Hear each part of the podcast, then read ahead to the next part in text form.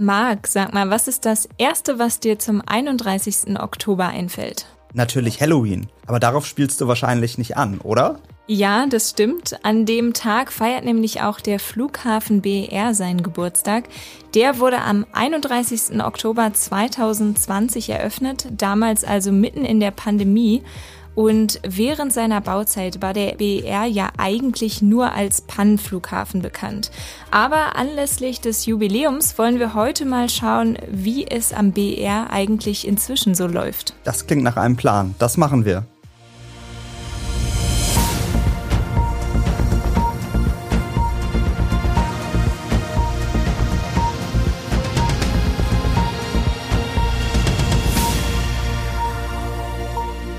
Und damit hallo und willkommen zu einer neuen Folge unseres Shortcasts Erklär's mir, ein Podcast der Berliner Morgenpost. Mein Name ist Jessica Harnack. Und mein Name ist Marc Hofmann. Und wir wollen jetzt mal auf die Entwicklung des BER schauen und auch auf die Zukunftspläne. Aber lasst uns doch mal als erstes mit einem Blick zurück beginnen. Jessica, kannst du uns noch mal in Kürze das Drama um den Bau und die Eröffnung des Flughafens zusammenfassen? Ich versuche das mal. Also, mit dem Bau des Flughafens wurde im Jahr 2006 begonnen. Eigentlich sollte er dann im November 2011 eröffnen, doch dann gab es bekanntlich immer neue Probleme. Es wurden Baufehler und viele technische Mängel bekannt, zum Beispiel beim Brandschutz. Insgesamt wurde der Eröffnungstermin so siebenmal verschoben, bis der Flughafen dann, wie erwähnt, am 31. Oktober 2020 den Betrieb aufnehmen konnte. So richtig gefeiert werden konnte das dann aber auch nicht, denn der Zeitpunkt fiel ja mitten in die Hochzeit der Corona-Pandemie. Am ersten vollen Betriebstag wurden damals lediglich 3000 Passagiere gezählt und auch den ersten Winter über war dann kaum was los am Flughafen. Stimmt, die mehrfache Verschiebung des Eröffnungstermins war ja damals schon fast ein Running Gag. Wie läuft es denn seitdem? Ja, insgesamt waren die gesamten ersten Jahre natürlich durch die Corona-Pandemie und die vielen Reisebeschränkungen geprägt, mit einfach entsprechend wenigen Passagieren.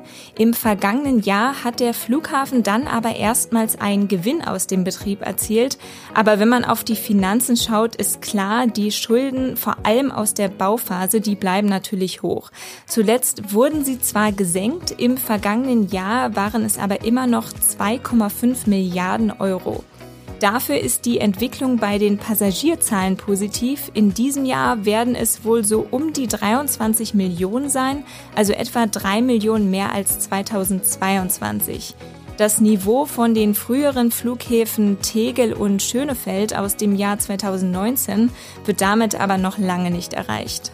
Wenn ich mich recht erinnere, waren das so knapp 36 Millionen. Nun ist in der Vergangenheit aber schon kritisiert worden, dass die Technik am BER zu alt ist und der Flughafen insgesamt zu klein.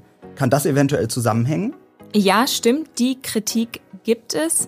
An der Technik wird jetzt aber einiges getan und Thomas Hoff Anderson, der COO am BER ist, ist überzeugt, dass der Flughafen noch viel mehr Passagiere handeln kann, solange der vorhandene Platz eben smart genutzt wird.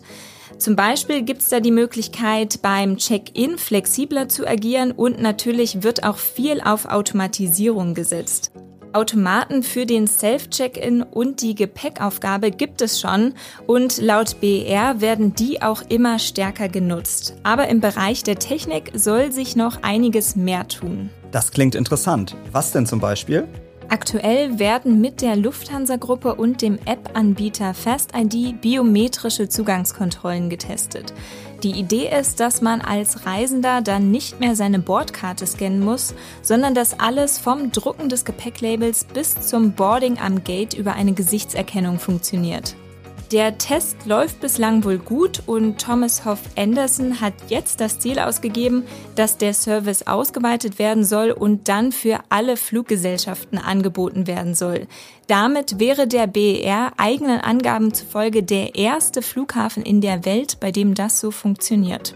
Der Flughafen will ja auch die Sicherheitskontrollen ab 2024 selbst steuern. Was soll sich denn genau ändern? Ja, grundsätzlich verspricht sich der Flughafen erstmal davon, dass er mehr Einfluss auf die Sicherheitskontrollen und die eingesetzte Technik nehmen kann. Dabei wird zum Beispiel auf neue sogenannte CT-Scanner gesetzt. Die bieten den Vorteil, dass Passagiere Flüssigkeiten oder elektronische Geräte nicht mehr aus ihren Taschen holen müssen. Damit soll der ganze Prozess beschleunigt werden. Im Terminal 2 sollen alle Kontrollspuren voraussichtlich im ersten Quartal 2024 mit der Technik ausgestattet sein. Viele Reisende kritisieren ja immer noch die Wartezeiten aufs Gepäck. Vor allem abends kann es schon mal länger dauern. Wie soll sich das verbessern? Es gibt da zumindest Ideen. Der BR ist in der Frage ja für die Infrastruktur zuständig. Den Prozess der Abfertigung selbst verantworten die Bodenverkehrsdienstleister im Auftrag der Airlines. Um die Arbeit etwas zu vereinfachen, kommen inzwischen neue kleine Förderbänder zum Einsatz. Die bilden quasi eine Brücke zwischen der großen Förderanlage und dem Gepäckwagen und sollen das Umheben der Koffer angenehmer und auch schneller machen. Und es wird auch auf künstliche Intelligenz in der Abfertigung der Flugzeuge gesetzt. Die soll möglichst genaue Prognosen dazu liefern, wann ein Flugzeug bereit ist, wieder zu starten. Und das soll dann auch die Pünktlichkeit der Flüge verbessern. Ich bin auf jeden Fall gespannt auf meinen nächsten Flug vom BER und werde mir die neue Technik da auf jeden Fall ganz genau anschauen. Ich drücke dir auf jeden Fall die Daumen, dass alles funktioniert und du nicht so lange auf dein Gepäck warten musst. Mit dieser Folge war's das dann. Ihr könnt uns auch auf Spotify, Apple Podcasts oder dieser hören. Wir freuen uns auch, wenn ihr uns da eine Bewertung und ein Abo dalasst. Damit vielen Dank fürs Zuhören.